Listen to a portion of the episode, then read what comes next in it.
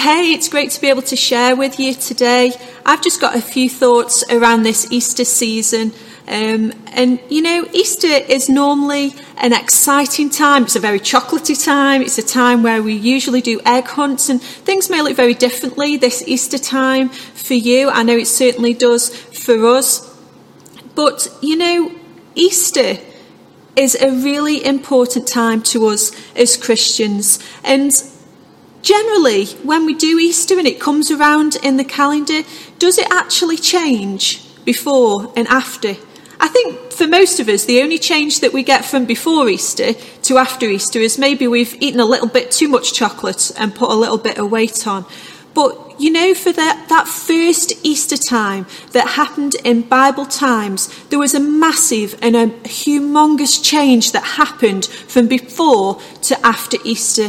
Before Easter, people were trying to work out all the things that they did wrong. They were trying to do it in their own strength. They were trying to deal with their own sin and the things that they had done wrong and trying to find ways so that they could get close to God again. And then we, we, Jesus comes onto the scene and, and he lives this amazing life and shares some amazing ways that we can live our life. And then we get to Good Friday where he's crucified. And, and those who knew him would have been terrified. They ran away, they disappeared. None of them dared to stay around. Only a few were actually there at his crucifixion. And then there was the time of nothingness in between. The shock at what had happened, the wondering about what was to come, and then suddenly we get to Easter Sunday. And for those of you who are Christians, you'll know that Easter Sunday is a real time of celebration. It may just be a time of chocolate for you, but whatever it is, it's an exciting day that brings gifts and gladness. But on that first Easter, there was still so much confusion and so much wondering at what had happened. You get Mary running back from the tomb saying, Jesus is alive. You get the disciples, some of them running back again to the tomb and wondering, Where's he gone? What's happened? Some of them meeting with Jesus, some of them believing, some of them doubting, some of them not knowing and wondering. That first Easter Sunday was not necessarily the most exciting and exuberant Sunday because there was still an awful lot of wondering is Jesus really alive? Is what he said really true? Some of you may find yourself like that today, wondering, is Jesus really the Son of God? Is Jesus really risen from the dead? I don't know. Well, maybe as we look through this morning and talk together, I may be able to give you some things to help you on that journey of deciding and wondering that. You know, in Easter for the disciples would have been a mammoth day. It would have completely confused them and blown their minds until they hit that point where they saw Jesus, they stood in a room with him, where they saw him go back up to heaven, where they were filled with the Holy Spirit, and suddenly they had an, a, a, braveness and, and a boldness that they'd never known before. They were no longer just subject to their own doubts and their own fears, but because God came and lived within and by His Spirit, they suddenly felt bold and excited and capable and able in a way that they'd never felt before. Can I encourage you this morning? If you're a Christian and you've never invited the Holy Spirit to live in you, you can do that today. You can have that boldness and that assurance and that confidence that He brings all you need to do is ask. So I want to read to you from Romans 6, verses 6 to 14 in the message. But just before I do, I want to remind you Easter, in everything that it brought from that original time, was a turnaround. It was a game changer. It was a life transformer. And that still stands today. Knowing what Easter brings to us and what the revelation of what Jesus did can change our lives, can transform our circumstances, can completely change how we live and how we outwork everything. So let's read together. Romans 6, verses 1 to 6 in the message, and it says this Could it be any clearer? Our old way of life was nailed to the cross with Christ, a decisive end to that sin miserable life. No longer it sins every beck and call. What we believe is this if we get included in Christ's sin conquering death, we also get included in his life saving resurrection. We know that when Jesus was raised from the dead, it was a signal, signal of the end of death as the end. Never again will death have the last word. From now on, think of it this way sin speaks a dead language that means nothing to you. God speaks your mother tongue, and you hang on every word.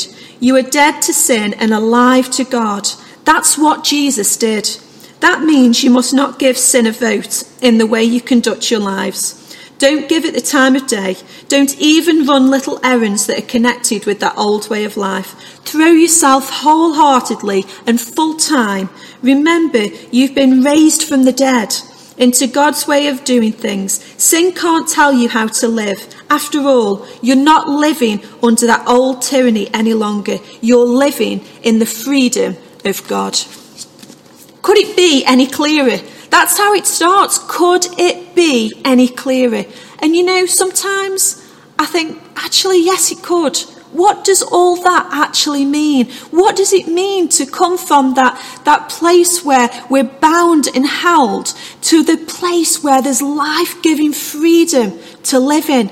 Sometimes I don't think it is clear to us, and we don't necessarily always live that way.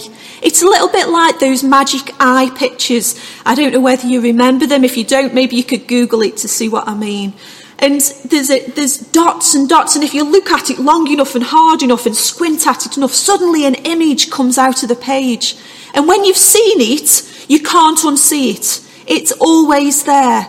And that's the journey we need to go on. Maybe you don't know Jesus, and you could begin that journey until Jesus comes alive to you. Maybe you do know Jesus and it's about going further with God so, so that power, that life that comes with his resurrection can live in us more, that we can live by it even more than we do so now. And it's about once we've seen it, once we've grasped it, once we fully understand it, once it's revealed to us, it can't be unseen. So this morning I want to help us to go on that journey where Jesus is revealed to us in a whole new way, on a whole new level. And I've got six questions to help you to consider where you're at and to wonder what you can do in those stages. So here we go. Question number one. Are you included? Jesus' sin conquering death and life saving resurrection.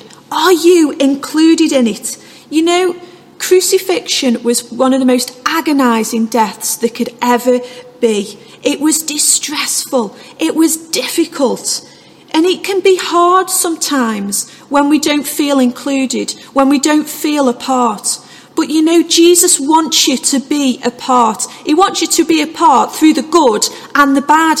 Things may be difficult for you at the minute. Things may be going okay. Things may be overwhelming for you. You know, when Jesus died on that cross, he took all that with him. He understands and he wants to say to you, you are included with him in the good and in the bad. And he wants to be included with you, that he is with you, that he doesn't leave you, that you can take him into all those circumstances and situations. Are you included? All you have to do is make that choice, make that decision. I want to be included. I want to be included in this life that Jesus offers. I want it to be included more in my life than it is at the moment so that things don't affect me so much, so I can be positive, so I can look for the good, so I can trust and have hope because at the minute I might not have any. Are you included? And if you're not, look at ways that you can be included. The second question I've got for you is this Who's got the last word? I don't know about you, but when I was growing up, the one thing my dad constantly said to me was about not having the last word. It was not a good thing that I constantly had an answer for everything, that I constantly tried to answer back. And I remember him time after time after time telling me, you don't have to have the last word. You don't have to have an answer for everything. Stop answering back. And you know, there are some times when having the last word is actually a good thing, though. And one of those times is that last word that death It said in Romans 6, death no longer has that last word over your life. When things are difficult, when things are tough, when you're knocked down and pushed down, that no longer has to have the last word over your life. But Jesus' resurrection power, Jesus' love, Jesus' healing, Jesus' hope, Jesus' freedom can have that last word and encourage you and inspire you and lift you up. Who's got the last word in your life? Because if it's not Jesus, can I encourage you this morning? Go on a journey either to get to know Jesus or to move on in your relationship with him so he does have the last word over everything in your life and that sin and death no longer do. The next question I've got for you is this Who are you dependent on? You know, many of us are dependent on many things. And in these uncertain times, it shakes the very foundation of a dependency. We could be dependent upon a job, on finances, on our relationships, on family, on community groups that we have. And the very core of that has been shaken. Can I remind you, Jesus was dependent on God for his resurrection.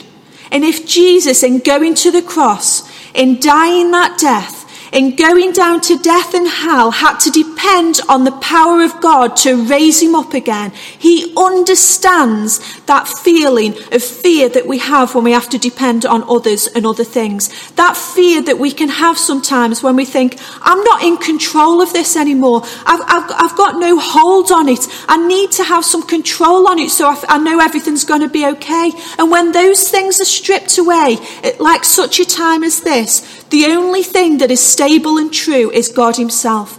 Can I encourage you? Depend on Him. Jesus depended on Him when He went to the cross, trusting in God that He would raise Him up again, that He would come back, that everything would work out to plan. God has got that same plan for you. God wants to raise you and lift you again from those dark places, from those difficult places, from those places of fear and anxiety. God wants to raise you off. Depend on Him, trust on Him. He is a sure foundation. He will not let you fall. He will not not let you slip. He will hold you underneath of his everlasting arms.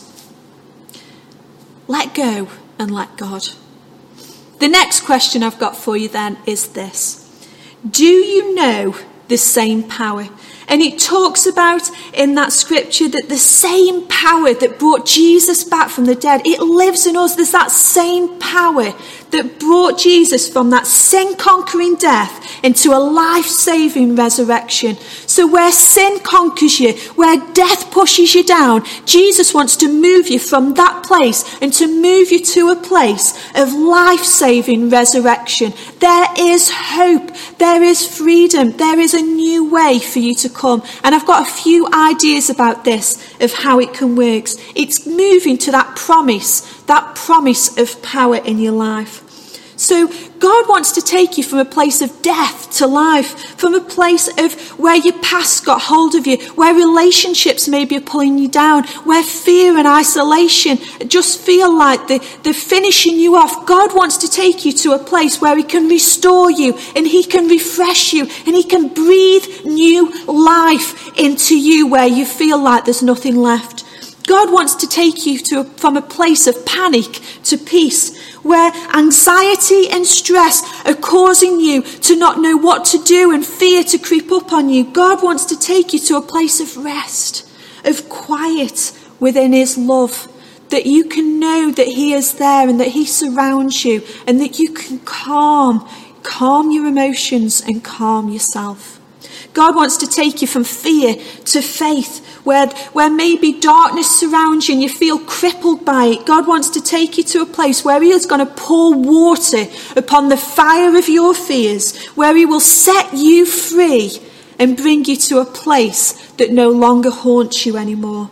God wants to take you from a place of hatred to forgiveness. You know, if, if you feel hurt and bitter about things that have happened in your past, maybe about things that are going on now, when you feel so full of emotion and just driven by it, God wants to take you to a different place where forgiveness can rule and reign not only your actions, but your thoughts and your emotions too. God wants to help you and restore you. And God wants to bring you from a place of despair to joy, where, where maybe if, if you just don't know what to do anymore, you, you feel empty, you feel lost. God wants to bring to you that hope, that rainbow that, that just says everything is going to be all right. It's not going to be like this forever. Let's trust God and believe that. That same power lives in us to be able to do all of those things. Can I encourage you? Keep striving to move from that sin conquering death to that life saving resurrection and allow God to help you. Allow people to help you if you don't know how. And my fifth question is this You're living in freedom, right? You know, we can be free, but still be imprisoned. We can be imprisoned emotionally, maybe from things in our past, maybe with fear. But sometimes we can be imprisoned and yet be free. And, you know, during this season of uncertainty and where we don't know sometimes where we can go and where we can't go, and it can feel so like we're being trapped. Can I encourage you that, you know, learn from people who, who've actually been imprisoned? People like Bonhoeffer, people like Brother Yun, Google the names, find out about them. They were people who were imprisoned and yet they found freedom in that place. If you feel trapped this morning, if you feel isolated this morning, if you feel like your past or things that are going on around you are imprisoning you and binding you down, there is still freedom to be found in that place. Nelson Mandela said this when he was finally released from jail. As I walked out of the door towards the gate that would lead to my freedom, I knew if I didn't leave my bitterness and hatred behind, I'd still be in prison. Freedom's not necessarily about geography. It's a state of mind. It's how we choose to live and it's how we choose to think. You're living in freedom, right? Change your thinking. Help yourself. Move forward. Let let those things that are binding you fall away and put them down and find things that will do you good and encourage you to be free. And so I'm going to conclude with this final question. And now? So you may be sitting at home thinking, well, you've said all of these things and they're all great, but what do I do now? How does that help me? I, I, I see that, but what do I actually do? What can I practically do? I want to just read to you an account that's from the New Testament. And Jesus had been talking to crowds and crowds of people, and the crowds had been pressing in. So, what he did is he got into a boat that belonged to Simon Peter, and instead he taught people from the boat so that they weren't too close to him, so they weren't pressing in, so everybody could hear him. And this is what it says it's taken from Luke 5 4 to 5 in the Good News Bible. It says, When he finished speaking, he said to Simon, Push the boat out further into deep water, and you and your partners let down your nets for a catch. Master, Simon Peter answered, We worked hard all night long and caught nothing.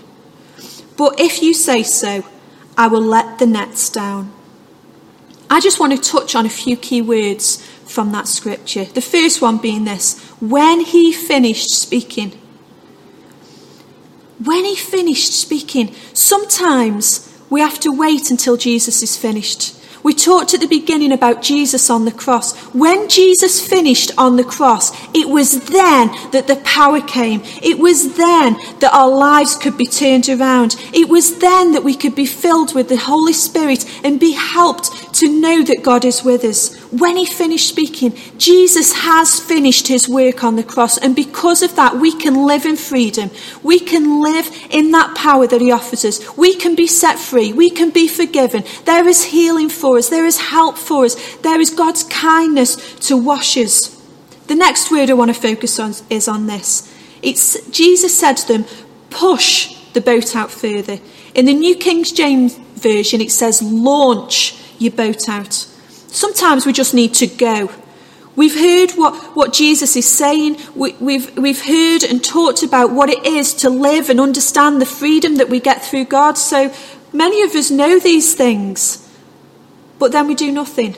Can I encourage you? Push, launch, do something, go, move. even when you're restricted, like, like we are, it's surprising that there are so many amazing acts of love and kindness that we can show to one another to display God's love, to display His power, to let people know that Jesus can set them free. The next word I want to touch on is this deep. Jesus told them to go out into the deep waters. And for many of us, we probably don't know anything about fishing on the Sea of Galilee. But when I looked into it, if you were fishing on the Sea of Galilee, you fished at night and you fished in the shallow waters. You didn't fish in the day, and you certainly didn't fish in the deep waters. And yet, Jesus says to Peter during the day to push out into deeper waters and fish. And Peter understood that you don't fish in the day. He understood that you don't fish in the deep water. He even said to Jesus, Master, we've worked hard all night and caught nothing. But the key is in what he then says if you say so, we will go and do it. Are you willing to go deeper? Go deeper with God. Go deeper with people. Allow that to help you as you move forward. The next word I want to say to you is catch. Can I encourage you? There is provision. There is the miraculous. There is more than enough for you in God. You may be feeling alone. You may be feeling isolated, but there is more than enough of God for you. If you would only catch hold of Him, if you would only reach out, there are communities out there that want to help and support you. We are here. We want to help and support support you. Whether you come to this church or whether you've never been before, if you're listening, we are happy and would love to help you and connect with you. And the final word I want to say to you this morning is team. Jesus told them, let down your nets. And then we see in the next verse that they catch so many fish that they have to call to the partners to come and help them collect them, that the boats nearly sink. They catch that many fish. We need other people. We need other people to help us with the load. And your load may be heavy in this season. Your load may feel like it's capsizing your boat. But there are other people who you can call to who can come to your rescue and help you. People are there. Let them support you. Get in touch. Stick together. Communicate with one another. So, what do we do now? We listen to what Jesus is saying. We, we follow what he's telling us to do, even though to us it may just seem that's not how you do that anymore. That's not how you fish. And yet Peter chose to listen to Jesus and chose to do what he was saying because he knew that he knew better than him. Let me pray for you. Father God, I thank you this morning that you are with us. Father God, I thank you for your word. I thank you that you can take us from a place of, of difficulty and death and despair into life and power and promise. Father God, I pray for those who don't know you. I pray that they would begin that journey and experience you in that way. I pray for those who do know you. I pray that you would meet with them and encourage them and take them on from glory to glory. God, I pray, pray that you would be with us. God, I pray that you would help us. I pray that you would encourage us. I pray that you would speak to us in our practical need, just like you did with Peter, that you would provide for us, that you would send people around us to help us. God be near us, I pray, in this season. Amen.